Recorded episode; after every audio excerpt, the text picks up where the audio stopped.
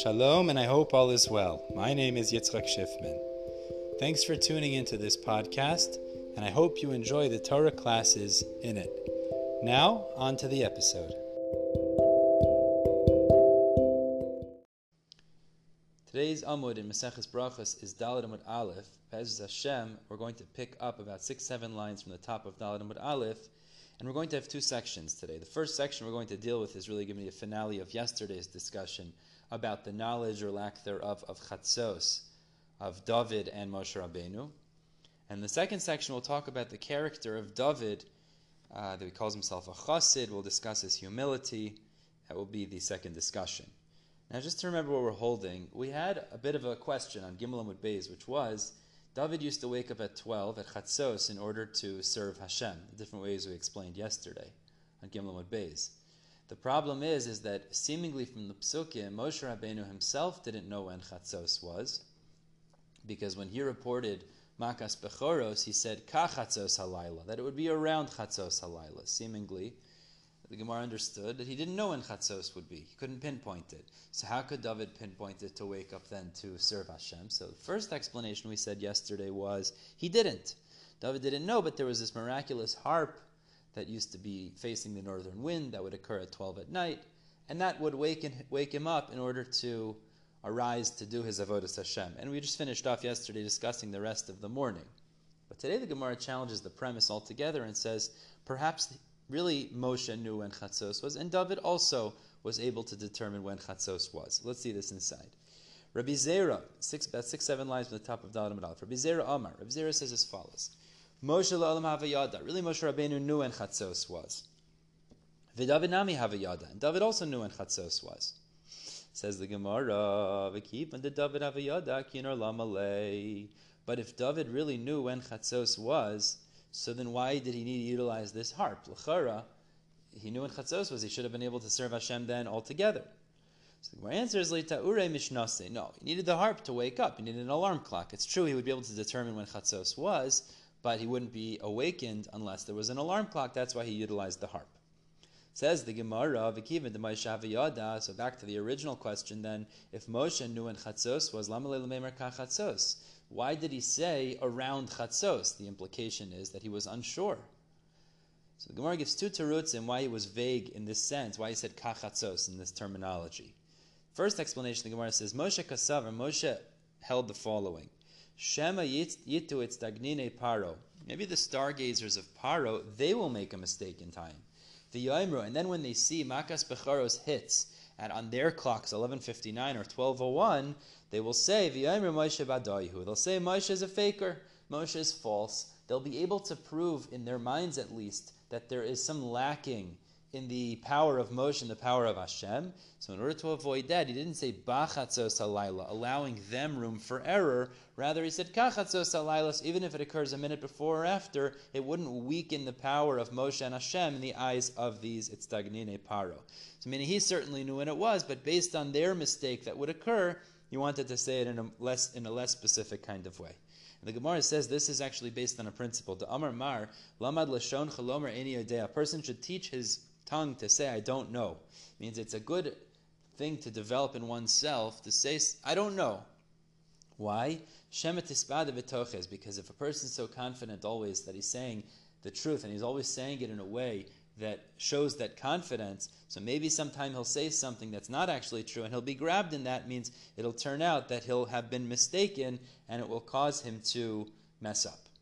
Okay, so that's the first explanation. The Gemara says within the understanding that Moshe actually knew when Chatzos was, he just said Kachatzos in order to illustrate, at least to not allow the Itzdagine Paro any room to deny the power and accuracy of Hashem. Rav Ashi, Yom Rav Ashi says the second explanation within the same answer. Of course, he knew when Chatzos was, but actually, Moshe was, when he was talking, he was talking to the Jewish people, and he was talking to them the midnight before. And what he was saying to them was as follows Rav Ashi Yomar Bepalgo Urta de Telesar Negohi Arbeser Havakoi. Moshe was the 13th night leading into the 14th. That's where he was standing. Meaning to say is that it was the 13th midnight the night before. And Moshe was saying to the Jewish people, V'achikar Moshe Yisrael, he was saying to them, Omar Kodesh Baruch Hashem says, tomorrow, like this midnight, like now, I'm going to go out amongst the Egyptians and kill them out with makas bechoros. So really, kachatzos isn't to say like or around, but rather what kachatzos is saying, just like now, it's midnight, he's saying also tomorrow midnight, at 14th midnight, there is going to be makas bechoros in Mitzrayim. And therefore the word kachatzos was actually very specific and is not uh, mistaken at all. Okay, let's move on to the second section now. Pasuk tells us in Tehillim, once we're talking about David Amelech, the Gemara now goes on a bit of a tangent discussing David Amelech and his character. So the Gemara, the Gemara says, Pasuk in Tehillim says, "The David Shamar Nafshi ki chasid ani." David Amelech says, "Hashem guard my soul because I am a chasid." Now it seems to be saying because I'm, I'm, I'm worthy, I'm, I'm uh, pious, I'm a, I'm a righteous person, so guard my soul. So the Gemara says, "David uh, Levi Rabbi Yitzchak." Levi and Rabbi Yitzchak had a. Why David Amelech referred to himself as a chassid? Means what did he do that made him confident in himself that he was a chassid? Chad Amars, one of these two opinions, said, David was saying in front of Hashem, the master of the world, am I not a chassid? How do I know I'm a chassid? Shekol Malchi Mizrach Umaru, because all the other kings in the east and the west, Yeshenim ad shalashos, they sleep until three hours into the day, which we mentioned yesterday. Yeshenim ad shalashos means they sleep until the third hour. They sleep two more hours plus into the third hour. The point is, is that they're very comfortable in their own honor and they, they take care of themselves. They sleep well into the day. Va'ani, but David HaMelech says, you know about me, which we mentioned before this pasuk, Chatzais laila akum lahoides I get up at Chatzais to thank you and to praise you, HaKadosh Baruch Hu. So you see, I'm a chassid is that I deny my own honor I put away my own honor like the other kings who serve themselves and sleep late into the day, and I serve you by waking up at midnight. So that's one explanation. Idach, the other opinion says, Kachamar Dav was saying in front of Hashem, Ribbon master of the world, Ani, am I not pious? Because all the other kings in the world, they sit in groups in their honor. Means they're very comfortable associating with the, the uh, elites. They sit and people give them respect and they're constantly engaged in fulfilling their own honor. Va'ani, but says David Amelech, my humility makes it that yadai melechlachais bedam, my hands are dirtied with blood, uveshfir, and with the embryos, uveshilia, as well as the afterbirth, the embryonic sac, which Rashi explains each of these is they're items that if a woman would have these, meaning if she has uh, some sort of a flow of blood, or she has some sort of an embryo that passes, it's not necessarily one that is a baby that would make her tummy as a yoledes, uveshilya or an afterbirth. All of these things were brought to David Amelech, and David Amelech would get his hands dirtied with them, meaning he would as if to say, lower himself in order to engage in these kinds of things, taher isha in order to determine is she tami or tahor, so that he could purify a woman to her husband. Meaning he would, like we say, we bring to a rav, maris, we show him the colors of the dam nida in certain scenarios in order to determine if she's tameya or not. But the point is, David Melech said, even though I'm David Melech Yisrael, I'm the king of the Jewish people, and I'm the greatest king in the world, meaning in the physical world. But the point is, is that David Amelech said, I still would engage in these kinds of things because he's illustrating his own humility and his chasidus, because I want to make sure a woman is pure to her husband. And not only that, says David, all that I used to do, meaning whenever I would paskin, ani nimlach b'mefiboishes Rebbe, I would fir- I would also consult with my Rebbe Mephiboishes. So David had a Rebbe named Mephiboishes, and whatever David paskind, he would consult with Mephiboishes. For and I would say to my Rebbe Mephiboishes, Rebbe, Yafedanti, did I did I judge properly? Yafechayafti, Yafezachisi, did I properly incriminate or did I properly validate, I mean, make make innocent? And this, as Rashi learns, has to do with the dinimaminus, monetary laws, or nefashos, or uh, capital law, or yafet tahar to yafet meisi regarding tuma and tahara. Did I make it tar properly and make it tummy properly? And I'm not embarrassed. So David Amelech was saying, even though I'm the greatest person, David Amelech, nonetheless, I consult with my Rebbe to determine if I've made the right decisions or not. And as Rashi said, says sometimes actually he would be inaccurate. So you see the humility again. That's why David Amelech was considered chassid.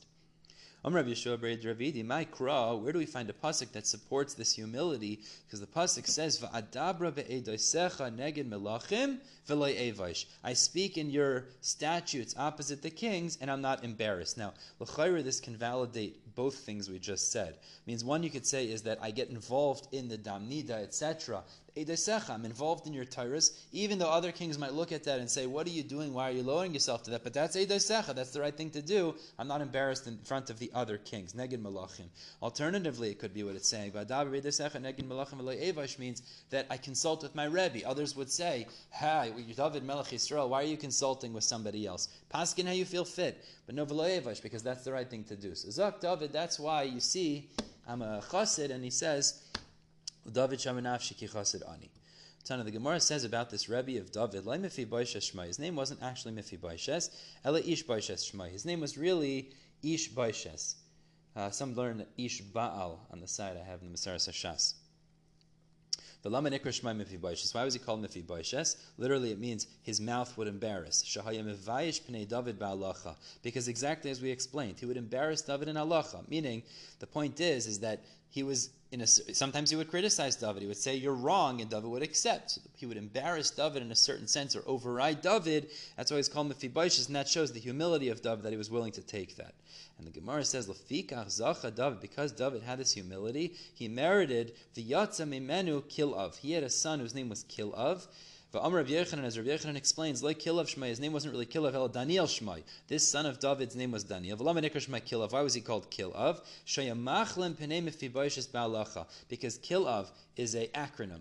Kal, which means to embarrass. Av, the father, a reference to the Rebbe Mephibosheth, is because he would embarrass Mephibosheth in Allah. Means he was he had a certain prowess over Mephibosheth. So David's son Kilav, because of the humility of David to accept what Mephibosheth told him, David had a son named Kilav who could also override his own father's Rebbe in a certain sense in halacha. That's why he was called Kilav. Ve'alav Amar Shleiman, regarding this son of David, Shlomo Melech said in Bechachmasai, in his wisdom in Mishlei, Beni im chacham libcha, if your my son, if your heart is wise, Yisamach libi gam ani. So you also gladden my heart. Meaning, because you're such a chacham, David HaMelech was saying through this, is that you're gladdening me because you're overriding the one who was always overriding me. And furthermore, it says in Mishlei a similar idea, Chacham beni libi, my son is wise and he gladdens my heart, davar, and he settles the one, the, the one who embarrassed me in matters. Meaning to say is that he would override, or could override in, in, in his prowess in, in Torah, the one who used to override David, which was Mephibosheth. Okay, so the Gemara says, fine, beautiful. We've explained why he called himself a chassid. The problem is, did David mikar lenafshe chassid? Did David really call himself a chassid? Was he so confident in his abilities, in his power? V'haksiv. The problem is Tehillim. It says a different pasuk. Lule amanti l'reis betuv Hashem be'eretz chayim.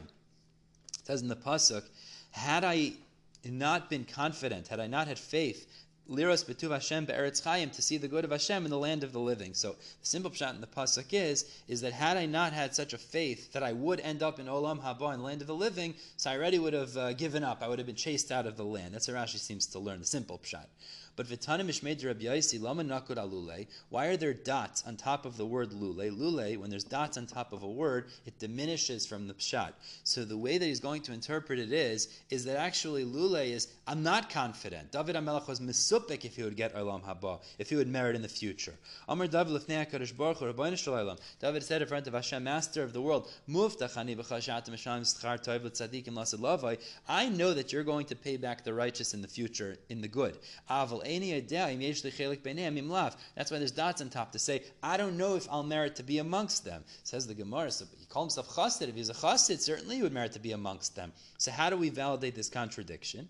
So the Gemara answers, Shema Yigra Machet. It's true he knew he was a chassid, but maybe because of some sin, he would lose those zechuyos, and therefore he was mesupik, lule amanti, as we're interpreting with the dots on top, maybe he wouldn't merit in the future to the olam haba that he thought otherwise he would get because of Yigra Machet. And the Gemara brings a few sources we find in the Torah, similar idea. Rabbi Yaakov Bar Idi, Rami, because Rabbi Yaakov Bar Idi brought a contradiction. One hand, the beginning of Vayetze, when the Pesukim talk about Yaakov seeing the dream with the ladder. Ksiv, the pasuk says, Hashem says, "I'll be with you, and I'm going to guard you as you go to Lavan's house, and all that you go." That's a great haftacha. He's going to get uh, rewarded. The ksib in the beginning of Vayishlach, when Yaakov Avinu goes to meet the army of Esav, or Esav his brother, it says Vayira Yaakov Moed. Yaakov was very fearful, so it seems like he was concerned, but Hashem said he would protect him.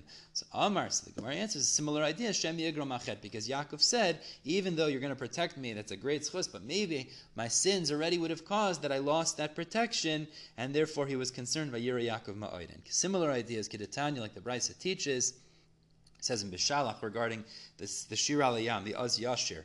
Pasuk says, Ad Yavor Amcha Hashem, until your nation will pass Hashem, Ad Yavor Amzu Kanisa, until this nation that you acquired will pass. Now, there's a double language of going into Eretz Yisrael, passing into Eretz Yisrael. So the Gemara darshans from this, Ad Yavor Amcha Hashem, the Pasuk in Bishalach is saying. The first Ad Yavor is Ubi Rishayna. This refers to crossing into Eretz Yisrael in the days of Yoshua. Ad Yavor the second Ad Yavor, which means that the Jewish people will go into Eretz Yisrael a second time, Zubi Shnia, referring to the second crossing into Eretz Yisrael, which was in the days of Ezra, following the Babylonian exile and the Persian exile, when Daryavish allowed them to go back in. So the Gemara says is by putting these together, Mikan Amru Chacham, the Chacham deduced, Ru'uyim Hayu Yisrael Yasas Lahem Neis B'mei Ezra Shena Asa Lahem B'mei Yeshua Ben Nun. That really the Jewish people were fitting, that they would have been able to go into Eretz Yisrael in the days of Ezra when he brought them back from Bavel to rebuild Bayis Sheni. They should have went in with the same greatness, pomp, glory, like when they went in the first time in the days of Yeshua Ben Nun, which Rashi says means Biyad Ramah, meaning they should have gone in with the same individual power, autonomy, greatness like they went in in the days of Yeshua ben Nun. Yet that didn't happen. Says the Gemara, Shagara Machet, because sin caused it that they were weaker. They weren't as powerful, which Rashi explains, because as we know, really, in the times of Bayis Sheni, when the second base of Mikdash was rebuilt, it was only with permission from the Persian Mede Empire. Koresh initially started building it, and uh, then after that, it was stopped, but it was restarted, and Daryavish allowed them to go back, and he supported the effort. But as we know, actually, you can't compare their autonomy and power in Bayis Sheni to how it was in Bayis Rishon, or the miraculous uh, scheme of things in Bayis Sheni. It wasn't anything like Bayis Rishon. They were much more dependent on, and governed by other governments Persian Mede, for example, because of their chatoim, because of their sins. So a similar idea where they should have been able to have a greater level of power and pomp, but because of their sins, they lost that and they went back during Bayis Sheni in a much more subservient sort of way to the government. Okay, we're stopping here at the two dots, the second to last line of Daled Amud Aleph. But Ezra Hashem will pick up tomorrow with, with Amud, uh, Amud Beis, Daled Amud Beis, and we'll discuss the Chachamim's opinion in the Mishnah. In the meantime, everybody have a wonderful day.